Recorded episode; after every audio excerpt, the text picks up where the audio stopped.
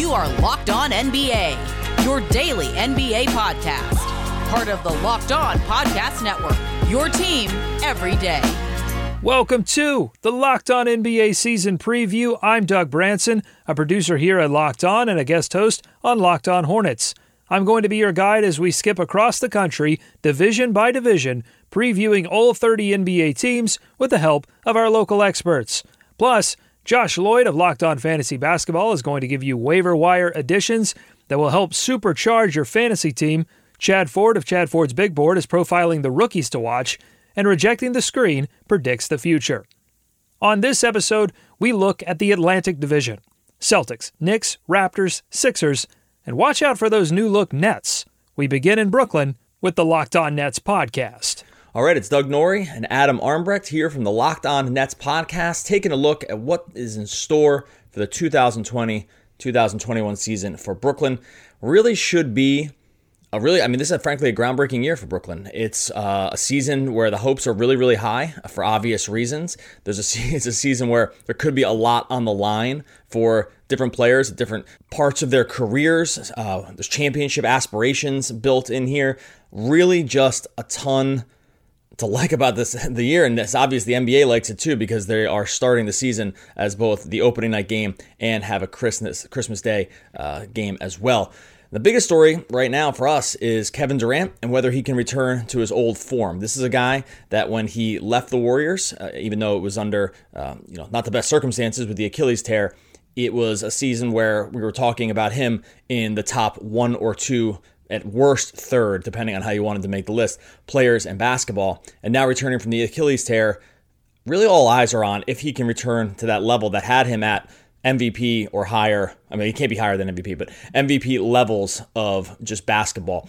But Adam, when you look at this season, what you know kind of needs to happen outside of the Durant piece, um, which we know where all eyes are going to be on Kevin Durant? What do you think needs to happen uh, for the best case scenario uh, for this Nets team?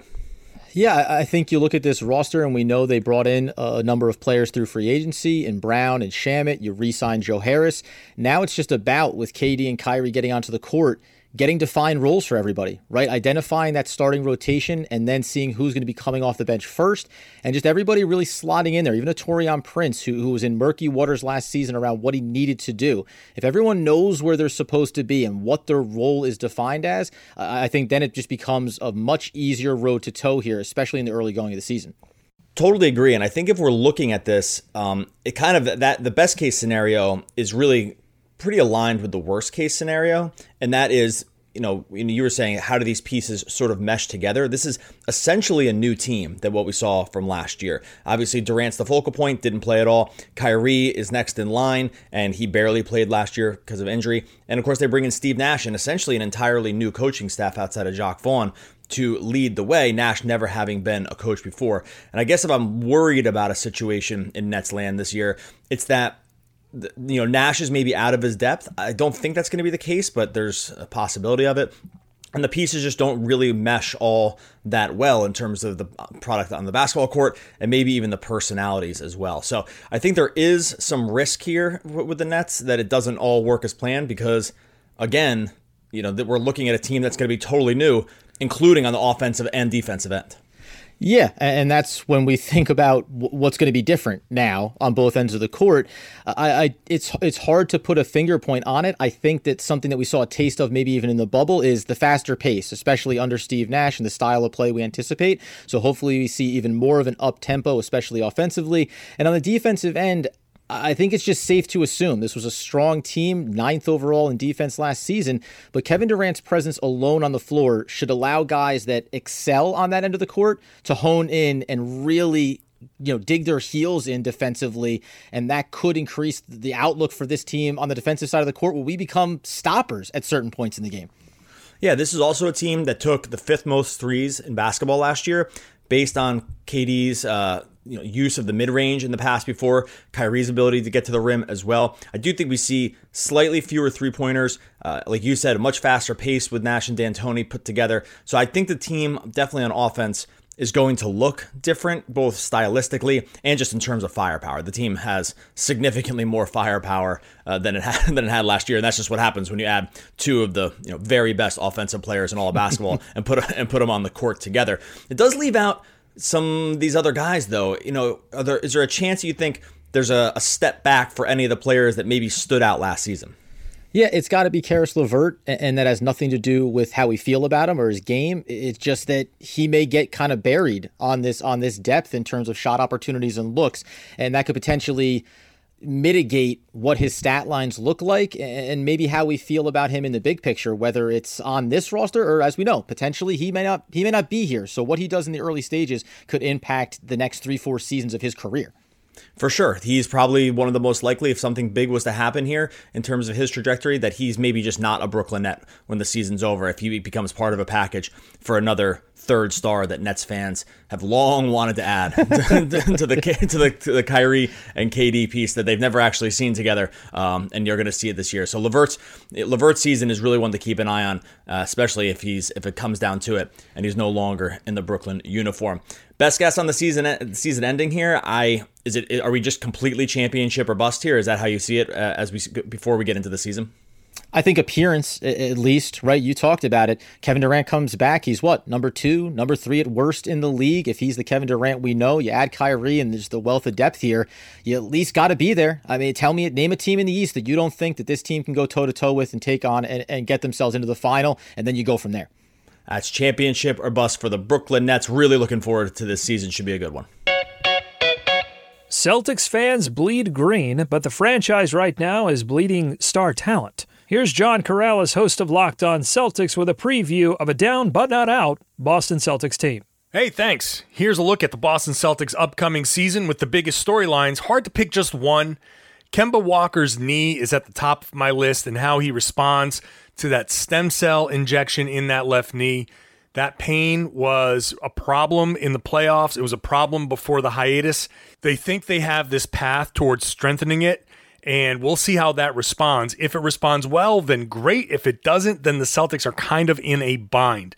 They've already lost Gordon Hayward. So another big storyline is how do they make up for the loss of Hayward and the combination of the loss of Hayward and the loss of Kemba Walker at the beginning of a condensed schedule. And Jason Tatum, what can he do? Can he ascend to an M V P level? Can he get into the top five level? If he can, that changes the calculus a lot for the Boston Celtics. And that's one of the things that I'm looking at when I look at a best case scenario. Jason Tatum does, in fact, ascend to that M V P level. If he can be that level of a player, then the Celtics are a contender. So the Boston Celtics with Jason Tatum, who had a phenomenal close to the season but struggled in the playoffs at times, can he reach another step forward? Beyond that, can Jaylen Brown take another step forward? This is their team. Tatum and Brown are the two top options for the Boston Celtics. If Jaylen Brown becomes an all-star, along with Jason Tatum reaching that higher level, then the Boston Celtics really have something going on. A worst-case scenario is that Kemba's knee just never quite recovers, that he's a shell of himself, he can't stop and start that like he used to, and he just is a very expensive kind of role player from now on. Also, part of the worst-case scenario is the Celtics get nothing of value from any of their young players or maybe marginal players. Aaron Nesmith, Payton Pritchard, Grant Williams, Shemi Ojale. A few of those guys are going to need to step up. That's going to be uh, something that the Celtics are going to need. If none of those things happen, the Celtics don't have a very good chance and might only win one round in the playoffs. When I look at this team offensively, because they've lost Gordon Hayward, because Kemba Walker is going to be limited for so long, less of this ball movement egalitarian offense, and it's going to be more focused on Jason Tatum and Jaylen Brown. Pick and rolls. Maybe the Celtics incorporate some pick and rolls between Tatum and Brown. I've thought that Jaylen Brown setting picks for Jason Tatum could be a really interesting option. I think him setting picks and popping can be very effective. Also, Marcus Smart's going to be looked at as a scorer a little bit more than usual. Tristan Thompson can add a rim-running element that doesn't cost you much as far as defensive drop-off like you would with Robert Williams. So a Marcus Smart, Tristan Thompson pick-and-roll would also be very, very interesting, but a pick-and-roll heavy offense for sure. Defensively, I think they're still going to be pretty good. Uh, they were a top five defense last year. I think that can continue. Tristan Thompson does upgrade from Enes Kanter. So between Daniel Tice and Thompson, the, the Celtics have solid defensive centers. And remember, Tice was the anchor of that top five defense last year. Tatum is a good defender. Brown's a good defender. Thompson is a good defender. They've got good defenders up and down this roster. The Celtics will be a very good defensive team, and they will hang their hat on that to win a lot of games. If I'm looking at a player whose career trajectory will be most impacted, there are a couple of different options. I think Jason Tatum is a big one because he could maybe step into that M V P level. If he's going to be an M V P level player, I mean, that's a big positive impact. However, if he can't step up, then you'll hear a lot of the rumblings about, hey, is he really that good? Or do the Celtics need to get another star? And this is where the future of the franchise might hinge. If Jason Tatum ascends to an M V P level guy, then his career trajectory is Hall of Famer. But if he's not an M V P candidate this year, then you start to wonder. I mean, he'll probably be an all-star, but can he carry a team? You start to get those questions. Kemba is definitely a potential bad trajectory because of that knee. And then if you look at that knee being a problem for the long term, you have to wonder if he's going to become trade bait. So Kemba Walker's career trajectory can go from key player on a championship contender to never really could contribute, started to get hurt, fell apart, another small guard that fell apart after he turned thirty. As far as how this season ends, I can see the Celtics struggling early and then pick it up towards the end. And I think they can finish on a high note, but the question really becomes how much damage would a slow start do, and do they finish with a tough seed? Are they a four seed or a five seed? Do they have to play one of those real tough teams and have a real tough road to get to the conference finals or N B A finals? They could easily go from a second round exit, depending on things how things go, to a finals berth. Right now, I'm looking at them maybe struggling and almost having a similar year as last year, struggling to get past the second round, maybe getting past the second round and losing in the conference finals. That will change, though, if Danny Ainge can properly use that traded player exception. That's the look at the Boston Celtics regular season. I'm John Corrales, host of the Locked On Celtics podcast. Please subscribe wherever you get your podcasts for daily content like nowhere else, covering the Boston Celtics. Thanks, and back to you. Coming up on the Locked On N B A season preview, we hear from a team desperate for a draft hit, a team playing home games over a thousand miles from their home city, and a team hoping a doc cures what ails them. Knicks, Raptors, and Sixers up next. This episode is brought to you by ten ten. Now, you may have read about this in the New York Times or Forbes, and we're excited to tell you about it. ten ten is an exclusive collection of ten one-of-a-kind engagement rings designed by ten of the most distinctive designers working today. Using only diamonds responsibly sourced from Botswana, ten design masters have each produced a uniquely beautiful commitment ring, launching exclusively on January eighteenth at Blue Nile dot com. And when they're gone, they are gone. We all know that the diamond engagement ring is iconic. It's a timeless expression of the deepest commitment between two people. And with ten ten, it's been beautifully re-envisioned in the hands of ten modern designers working exclusively with sustainably sourced diamonds. If you're making twenty twenty-one plans or looking for a unique and meaningful way to celebrate Valentine's Day, you're definitely going to want to check this out. Again, this exciting, limited edition collection of diamond engagement rings launches on January eighteenth, and you can preview it exclusively at Blue Nile dot com.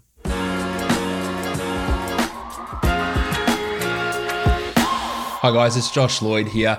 Just looking at some potential waiver wire players who might be available in the Atlantic Division. I'll start in Boston with Kemba Walker set to miss the beginning of the season. Jeff Teague's a guy who's going to be around. He's probably going to be the starter, and if he's not the starter, he will play some decent minutes at the early part of the season.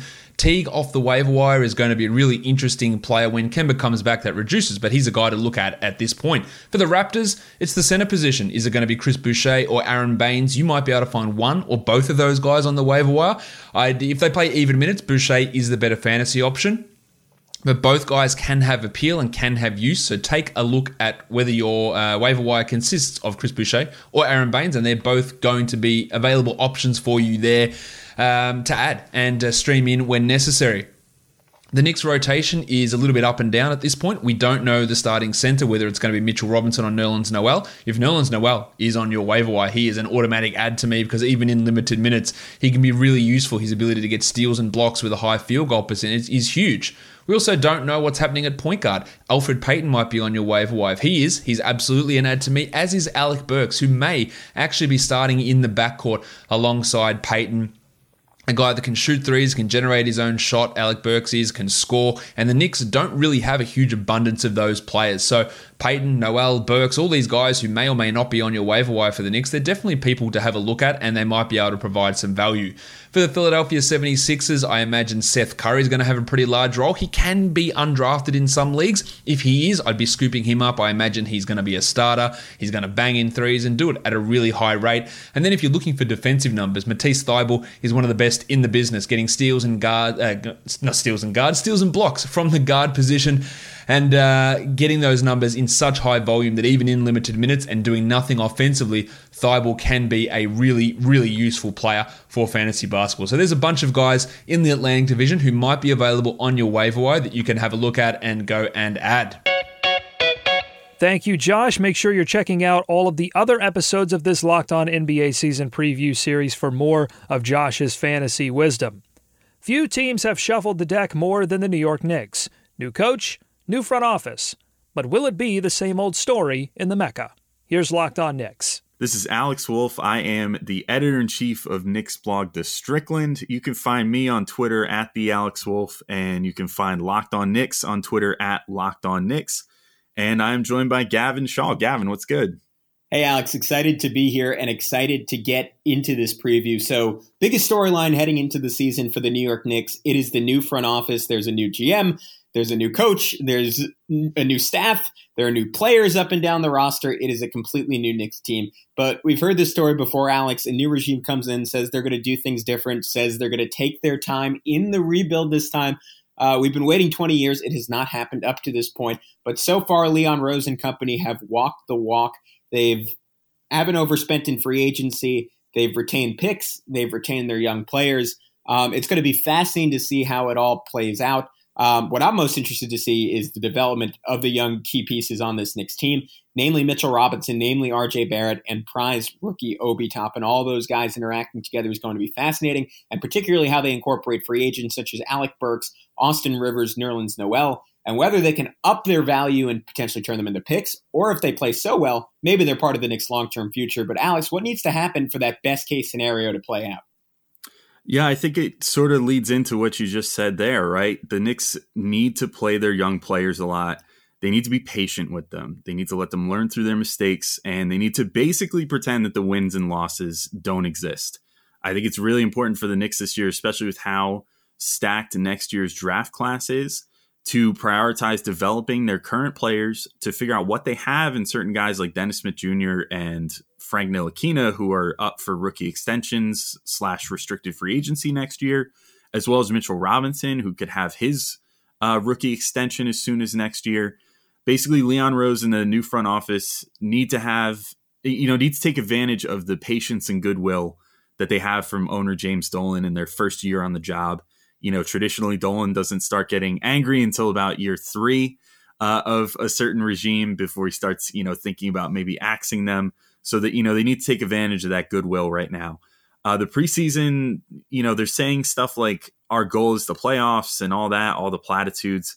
Hopefully that's all just talk. And Tom Thibodeau in the front office realized that this year is about assessing the current young players And, you know, hopefully looking forward to next year's draft already, where the Knicks have two first round picks, their own and the Dallas pick from the Kristaps Porzingis trade. But Gavin, uh, you know, we don't often get to experience best case scenarios in New York. What do you think is the worst case scenario that we could run into this year? Well, it's essentially the opposite of what you just said. And to your point, a lot of it is contingent on how Tom Thibodeau coaches this team. Um, and part of the reason you and I were hesitant about the hire is there is a world where this goes really bad. And that's if, if Tibbs is who he's been in the past to some extent, and he's completely fixated on win-loss record and somehow willing this team into the playoffs. It's not going to happen no matter how hard Tom Thibodeau tries, but it could potentially hurt the Knicks' lottery odds and perhaps more importantly, hurt the Knicks' development of their young fulcrums. Um, if someone like Obi Toppin doesn't translate the way we hope he does, and, and there were some indicators in his underlying analytics in college that his offense might not translate to the N B A. He had a low free throw rate, shot well from three, but on a very low number of attempts. Uh, R J Barrett doesn't continue to develop as a jump shooter. Mitchell Robinson gets in foul trouble, potentially has some off-the-court trouble, which there have been a, a, a slight slight hints of, of immaturity, if nothing else, for Mitch. There's a scenario where, where he doesn't play quite as much and someone like Nerlens Noel plays a lot more. And given the fact that Mitch is the Knicks' current most promising prospect, that would be a big issue. So, Alex, um, how are the Knicks going to be different offensively and defensively this year? You would assume with that new front office, with Tom Thibodeau in place, uh, we're going to see a dis- some distinct stylistic differences in this Knicks team. Yeah, it's difficult to say for certain how things are going to be out on the floor, but Tibbs has preached getting to the line and generating threes as a stated goal for this season on offense. So that is promising. That's something that the Knicks have not prioritized previously. They've been one of the more mid-rangey sort of teams in the league in recent years. And so for them to take a departure from that would certainly be helpful. Of course, at his last two stops, though, Tom Thibodeau, you know, didn't really prioritize threes, and his teams were near the bottom of the league in that category. Really, we just need to see some growth out of Tibbs after he's been off the sidelines for a couple years, and his Minnesota tenure didn't really go that great. Uh, defensively, he's probably, you know, chomping at the bit having Mitchell Robinson and Nerlens Noel as his tandem in the middle. That's probably one of the best defensive center, you know, tandems in the league. They should give the Knicks forty-eight minutes of rim protection if they need it or want it. Uh, and he also has a pretty decent stable of solid to great perimeter defenders up and down the roster. His ice method, you know, on defense, once redefined N B A defense about ten years ago. Now it's up to him to kind of build on that and hopefully create a simple yet effective system that the young players can latch onto and master before getting into more advanced concepts. Because part of what was a problem with David Fizdale and others that have coached the Knicks in recent years is that they tried to do too much, unfortunately. I will take us into one of the final questions here, Gavin. We were asked to pick whose career trajectory is most impacted by this season, either good or bad. My answer is uh, either Frank Ntilikina or Dennis Smith Junior Both guys are from that twenty seventeen draft class. They have a lot to prove before restricted free agency next year, namely If well, okay, so Frank doesn't have to prove that he's an N B A player. I think he's already an elite N B A defender, but he needs to prove that he can be effective on offense as he was at the end of last year and so show some consistency and confidence and aggressiveness. Dennis Smith Junior just needs to prove he can be an N B A player, period. Um, he had a really, really bad season last year for a multitude of reasons.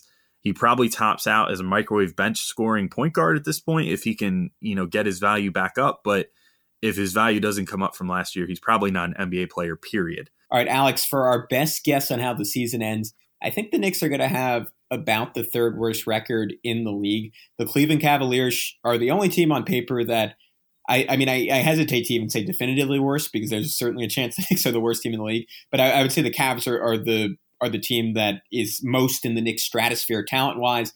I could see a team like the Pistons also falling off and being pretty bad. I don't think their pieces make any sense.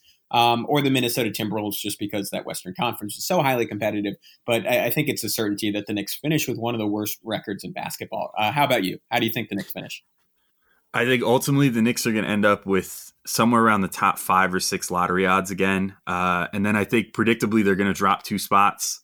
And whatever the the consensus is that this is a X number of players draft class, the Knicks will end up one pick outside of that because that's just kind of how it always goes. So, you know, by the end of twenty twenty-one, we'll be, or, you know, the end of the twenty twenty to twenty-one season, we'll be saying, oh, this is a seven-player draft class. The Knicks will end up at pick eight or something like that. But that's all for our little season preview here. You can follow us again on Twitter at Locked On Knicks.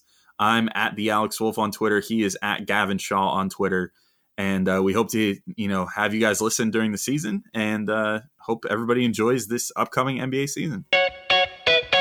To get from Toronto to Tampa Bay, it's a twenty-one hour drive, a stop through customs, and probably a stay in quarantine. That was the Raptors' reality as they picked up shop to play from the Bay. Here's Locked On Raptors with more. Hey, what's up? It's Sean Woodley here from Locked On Raptors to tee up your twenty twenty twenty-one Toronto Raptors season.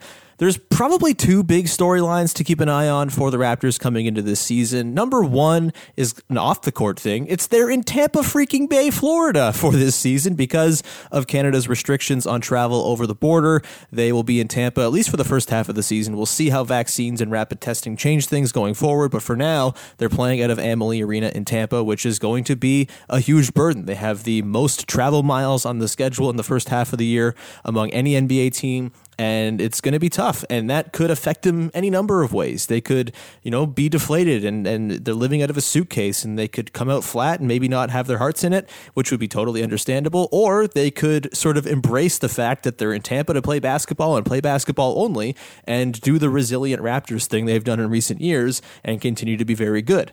The other thing, too, to keep an eye on is Pascal Siakam, who was dreadful in the bubble. He was really, really good up until the shutdown, was sort of flexing his muscles as number one option. He was second team All N B A for a reason, but in the bubble, he really, really let himself down. He even spoke about how he was not mentally there in the bubble. He just never really got into a rhythm and was probably the reason the Raptors lost in seven to Boston. Had he been twenty percent better than the player he was against the Celtics, the Raptors are probably in the conference finals and maybe an N B A finalist once again. So Pascal Siakam's bounce back is going to be a big story to keep an eye on here as well. What needs to happen for the best case scenario for this team? It's probably very much tied up in Pascal Siakam and having internal growth, not only from him, but from other guys in the team who need to take steps forward. They lost, obviously, Serge Ibaka and Marc Gasol. They lose some of that veteran continuity they've had. But in Fred VanVleet, O G Anunoby, Pascal Siakam, Norman Powell, you have guys who are all still in their early to mid-twenties who still have room to grow. And if those guys all take steps forward, then you're looking at a team that's going to,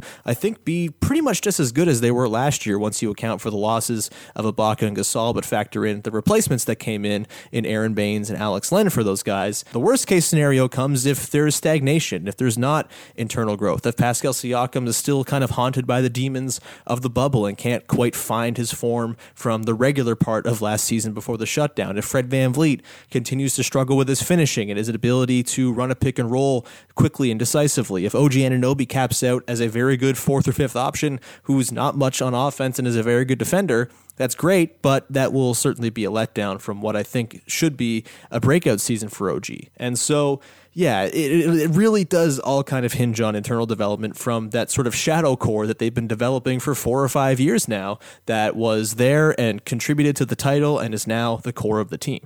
How will the Raptors be different on offense and defense than they were last year? Don't expect much of a difference on defense. They're going to be maniacal. They're going to fly all over the place. They're going to overcompensate and depend on their rotations to get back in place. And they're probably going to do it really damn well. This is a team that uh, a lot of teams try to copy in the way they defended last season. They gave up a ton of corner threes, more than any team, I believe, in the history of the N B A. And they still had the number two defense in the N B A because of their ability to track and recover. And Pascal Siakam being maybe the best contester of corner threes in the entire N B A. That is going to very much be the defensive identity for this team. Offensively, I would expect a bit of an update and a refresh. Chris Finch was brought in uh, to be one of the lead assistants. He's going to run the offense, it seems, uh, from the New Orleans Pelicans. He's friends with Nick Nurse going back to their days coaching in England, and I would imagine Chris Finch will kind of get the keys to the offense. Nick Nurse has often been a very hands-off coach on the offensive side of the ball. He's a defensive wizard. Offensively, he just kind of likes to let guys play and have freedom and kind of do their thing. I think Chris Finch might sort of put a coach's impression on the offense a little bit more often. He's talked about wanting to insert more randomness and a little bit more unpredictability into what the Raptors do. I would expect we'll see a bit more of an imprint in terms of set calls and things like that from the playbook of Chris Finch for the Raptors offense this season. The player whose career trajectory is most impacted by this season, good or bad, I think it's O G Anunoby. He has not yet gotten paid. He is up for an extension right now, going into the final year of his rookie deal. I don't think he's going to receive that extension because the Raptors want to keep their money open for twenty twenty-one, where they have very clear intentions to try to lure Giannis Antetokounmpo away from Milwaukee. If Giannis signs the Supermax, then maybe O G gets an extension right away. But if he doesn't, eh, I think they're going to wait on O G. And he really could stand to make himself a ton of money. If he comes out and plays to the all-defense level that he can be on, on that end of the floor, if he can improve his offensive game from being more than just a spot-up threat, then this is a guy who's probably looking at north of twenty million bucks going into next summer when he's going to be up for a new contract. If he stagnates, then he's probably going to cap himself at, at most fifteen million bucks a year. So this year will tell a lot as to what I think the sort of reputation of O G Anunoby will be going forward. And lastly, the best guess I have for how this season ends, I think the Raptors are going to win a lot of games. Look, they lost Marc Gasol and Serge Ibaka, but they were also a fifty-three and nineteen team last year in seventy-two games. They were horribly injured the entire season and still pulled out that record, the best winning percentage in franchise history. And I don't think the drop off from Ibaka, Gasol to Baynes, Len, and Chris Boucher is going to cost them that much in the win department. They have everybody else. There should be internal growth from the likes of O G and Siakam and Van Vliet that we talked about. And I really think we're going to see this Raptors team win a ton of games once again, as they always do, and probably be a top four team in the Eastern Conference, and probably end up with, once again, a pretty noble second round exit to a good team in, you know, six or seven games like they had last year against Boston, and then look ahead, turn their attention to the summer of twenty twenty-one, where they're going to have a ton of cap space, a ton of maneuverability, and ideally they will be right in the running to land Giannis Antetokounmpo. So that's the best guess I have for how this Raptors season goes. It's going to follow what it has for years. They've hit their Vegas over eight years in a row. I'm not expecting that to end this year. Coming up on the Locked On N B A season preview, Chad Ford tells you which rookies to watch out for in the Atlantic Division, and Keith Pompey has a look at a Sixers team looking to go from on the verge to in the finals. But first, I don't know who needs to hear this, but here you go. You deserve to feel better than you do today, and you can with Headspace. They make meditation simple. Headspace is your daily dose of mindfulness in the form of guided meditations in an easy-to-use app. So whatever the situation, Headspace really can help you feel better. If you're overwhelmed, Headspace has a three-minute S O S meditation for you. Three minutes, that's all it takes. Headspace's approach to mindfulness can reduce stress, improve sleep, boost focus, and increase your overall sense of well-being. Headspace is backed by twenty-five published studies on its benefits, six hundred thousand five-star reviews, and over sixty million downloads. Headspace makes it easy for you to build a life-changing meditation practice with mindfulness that works for you, on your schedule, anytime, anywhere. You deserve to feel happier, and Headspace is meditation made simple. Go to headspace.com slash LockedOnNBA. That's headspace.com slash LockedOnNBA for a free one-month trial with access to Headspace's full library of meditations for every situation. I'm Chad Ford, host of Chad Ford's N B A Big Board podcast. These are the rookies to watch in the Atlantic Division. It starts with the New York Knicks, who drafted Obi Toppin, perhaps maybe the best college basketball player in the country last year out of Dayton. He's an old sophomore at twenty-two years old. The Knicks drafted him because they think that he can be an immediate impact player, and that's what he projects to be right now for the New York Knicks. Actually, one of the guys that I think could end up being the rookie of the year. He's an explosive athlete, finishes above the basket, showed an ability to stretch the floor this year. Really an amazing guy out in transition.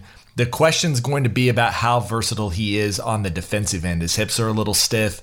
If he doesn't earn playing time for New York, it's probably going to be because he's struggling defensively to be able to keep up with players in the N B A. The second prospect to watch is out of Boston, Aaron Nesmith, the sharpshooting wing player from Vanderbilt, who could arguably be called the best shooter in the draft this year, shot over fifty percent from three on a high volume at Vanderbilt last year. A little bit surprised he slipped to the Celtics at fourteen. He's a perfect fit in Boston for a guy who can just stretch the floor. He can play a little defense. He's not an elite defender, but what he's really going to be there to do is spotting up, taking a bunch of jump shots for Boston. They really needed a knockdown three-point shooter, and I think Nesmith can play that role, a sort of J J Redick-type role for Boston, even as a freshman. Then you go to Philadelphia. Tyrese Maxey, the two-guard out of Kentucky, falls to twenty-one in the draft. The Sixers pick him up. He is an exciting basketball player. He's a scorer. He really uh, knows how to get to the basket. He can play a little bit of one, though I think primarily he's a two. Question's going to be about his jump shot. It didn't really go in at Kentucky his freshman year, and his ability to maybe play on the ball and handle the ball a little bit. You don't need that as much with Ben Simmons uh, in in Philadelphia right now, but as a backup point guard, those are going to be where his values are. I'm not sure he's going to reach it. That's why he slipped a little bit in the draft, but he's an interesting prospect nonetheless. And finally, in Toronto, Malachi Flynn played at San Diego State last year. One of my favorite prospects in the draft, slides all the way to twenty-nine, a guy who really just knows how to play the game. He's such an electric player on both ends of the basketball, shot it really well for San Diego State last year. He is the consummate tough culture Raptors guy who I think is going to earn some minutes coming off the bench in Toronto, even as a rookie. If you want to find out more about the twenty twenty draft or the upcoming twenty twenty-one N B A draft, follow me at Chad Ford's N B A Big Board on the Locked On Podcast Network. Tell me if you've heard this one before. Two superstars that may or may not get along. A team that is seemingly always in the conversation, but never in the finals. No, I'm not talking about the Los Angeles Clippers, but the Philadelphia seventy-sixers do have the Clippers' old coach. Here's Locked On Sixers with a preview. Hello, this is Keith Pompey of Locked On seventy-sixers with the Sixers preview edition. You know, the biggest storyline heading into this season is the, the new look Sixers, how the team looks differently. Right now you have Doc Rivers, Um, his first year with the team after spending the past seven seasons with the Los Angeles Clippers. You have Daryl Morey, the new team president of basketball operations, who spent, you know, the last couple of years or several years with the uh, Houston Rockets. Right now, they have a lot of shooters around the team. They have Seth Curry. They have Danny Green. They went out there and got a backup center in Dwight Howard. The, the goal is to spread the floor to get Ben Simmons and Joel Embiid the much-needed space that they need. So right now, we're going to see if they, the new shooters, the, the new front office, the new coach, can get the Sixers deep in the playoffs. Now, the thing that needs to happen for this team to be successful is I think that we need to see Ben Simmons take a step forward in the playoffs. I mean, yes, I'm talking about the playoffs right now, because I think what we're going to see is we're going to see the Sixers be successful in the regular season. They're going to spread the ball around. They're going to do a lot of things. They're going to get out and run. But in order for them to make that next step, we're going to have to see Ben Simmons become more of a, a well-rounded player. We're going to have to see him knock down jumpers. It doesn't have to be three-pointers, but mid-range jumpers. We're going to have to see him um, go to the foul line and have a lot of success there.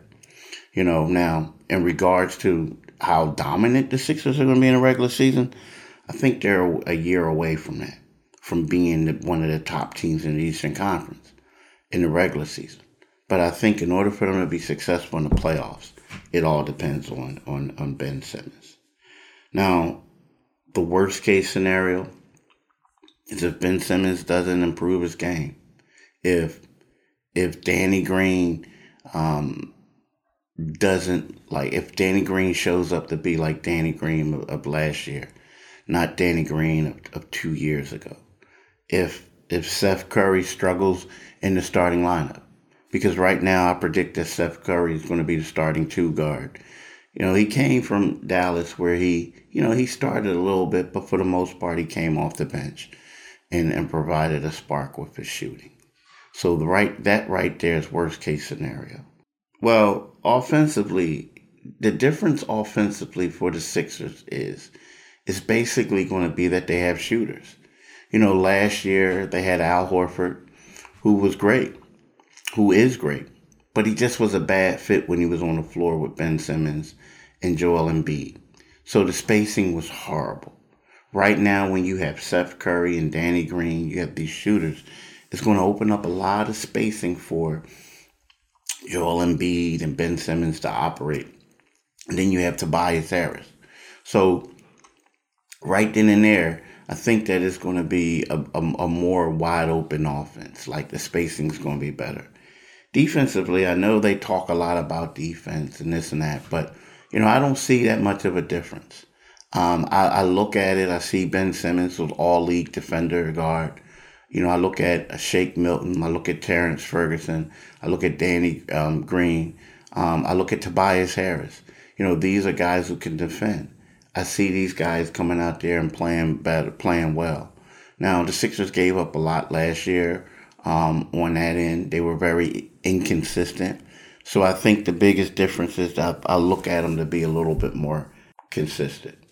You know, a player with the whose career tra- trajectory is most impacted this season, either good or bad, mm, I will say Seth Curry. I think that, you know, Seth Curry, this is an opportunity for him to prove that he is a full-time starter.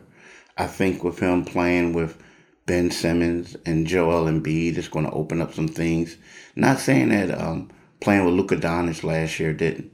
Um, it did for him. But I think in the starting lineup, you know, he can come out here and he could be kind of sort of like the, how J J Redick was for the Sixers a couple of years ago. He can be that guy and be dominant, right? I look for him to get a lot of looks. I look for him to um, space the floor for the for the big men. Um, I look for, you know, him to have kind of like a career year. And I think that, you know, right now when we think of uh, Seth Curry, a, a, as good as he is, you know, he he was, he is a great shooter in his own right. He was ranked third in three-point percentage the last two years. We always look at him and compare him to his father and to his brother. But I think that this year could be the year where we just start saying, you know, Seth is his own person. My best guess for how this season is, is going to end, you know, I, I think that right now, as much as I'm hyping the Sixers up, I still don't look at them saying they could go in there and beat Milwaukee. I don't look at them and saying that they could beat Brooklyn. I think they'll have a t- hard time beating uh, Boston. Um, so in Miami, I think, you know, I, I think they could probably go with Miami with the additions that they have, right? So I look at the Sixers as possibly, you know, battling for that four or five seed, maybe even six. But if they get the six seed, I don't see them possibly getting out of the first round, right? If they get the five seed, I could see them possibly getting out of the first round and losing in the second round. I think they're still a way, a year away for them to make that jump. Now, again, if they make a trade, and they go out there and get a perimeter closer, then yes, I can see them getting to the Eastern Conference Finals. But right now, man, I, I just don't see it. Like, but if they went out there and got a James Harden, um, I think that they could go ahead and they could make it to the finals. I do, the Eastern Conference Finals. Now we go to the team at Rejecting the Screen. They are looking into the future and predicting the headlines for each division. Adam, Noah, take it away. Rejecting the Screen, Noah Kozlov and Adam Stanko with our Atlantic Division headlines of tomorrow. Adam, I'm going to go with the New York Knicks. That's where I'm going to stay because the Atlantic Division has four of the top six teams in the Eastern Conference with Philly, Boston, Brooklyn, and Toronto. And then there are the Knicks. And we've seen the headlines over all the years. It's it's never the coach's fault in New York. It's always the players and then also the front office. So Leon Rose is probably going to get a pass from media in New York in his first year because of all those connections he has. The players aren't going to get a pass, or the players are certainly not going to get a pass, and the coach, clearly, Tom Thibodeau is going to have these guys playing hard, as we can see those headlines. But my headline will be Big Apple Core. Who is the core of the New York Knicks? It's Obi Toppin, but who else belongs in that core? And that's what the Knicks are going to have to figure out, because in the past, in this century, they've been to four playoffs. They have one playoff series win and seven playoff game wins in this century. They've got to build a core that can get you a playoff win, or at least a playoff appearance. A core who can do something on the court, Noah. How about that? Uh, for me, the headline in The Atlantic is, everybody eats. Why do I say that? Because the bottom three of the conference, they're all taking a major leap forward. You just mentioned the Knicks. I love what they're doing, adding Obi Toppin, Immanuel Quickley in the draft.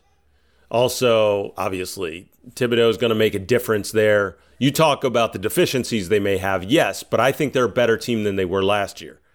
Then you go to Philly, add Danny Green, Seth Curry, Tyrese Maxey, Isaiah Joe in the draft, plus Terrence Ferguson. You add in Doc Rivers, his coaching style, Daryl Morey already making a major difference in terms of the contract situations.